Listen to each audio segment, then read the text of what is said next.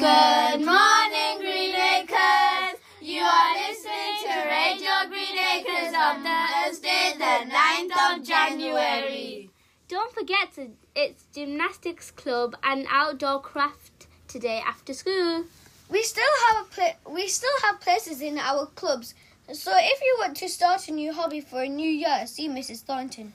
Year three, bring your wellies and waterproofs tomorrow because it's your first Friday. And year two, make sure make sure you are in bright and early. You don't want to be left you don't want to be left behind. And remember, you are in school to learn new knowledge and skills. Make sure you remember what you learn. Knowledge is power.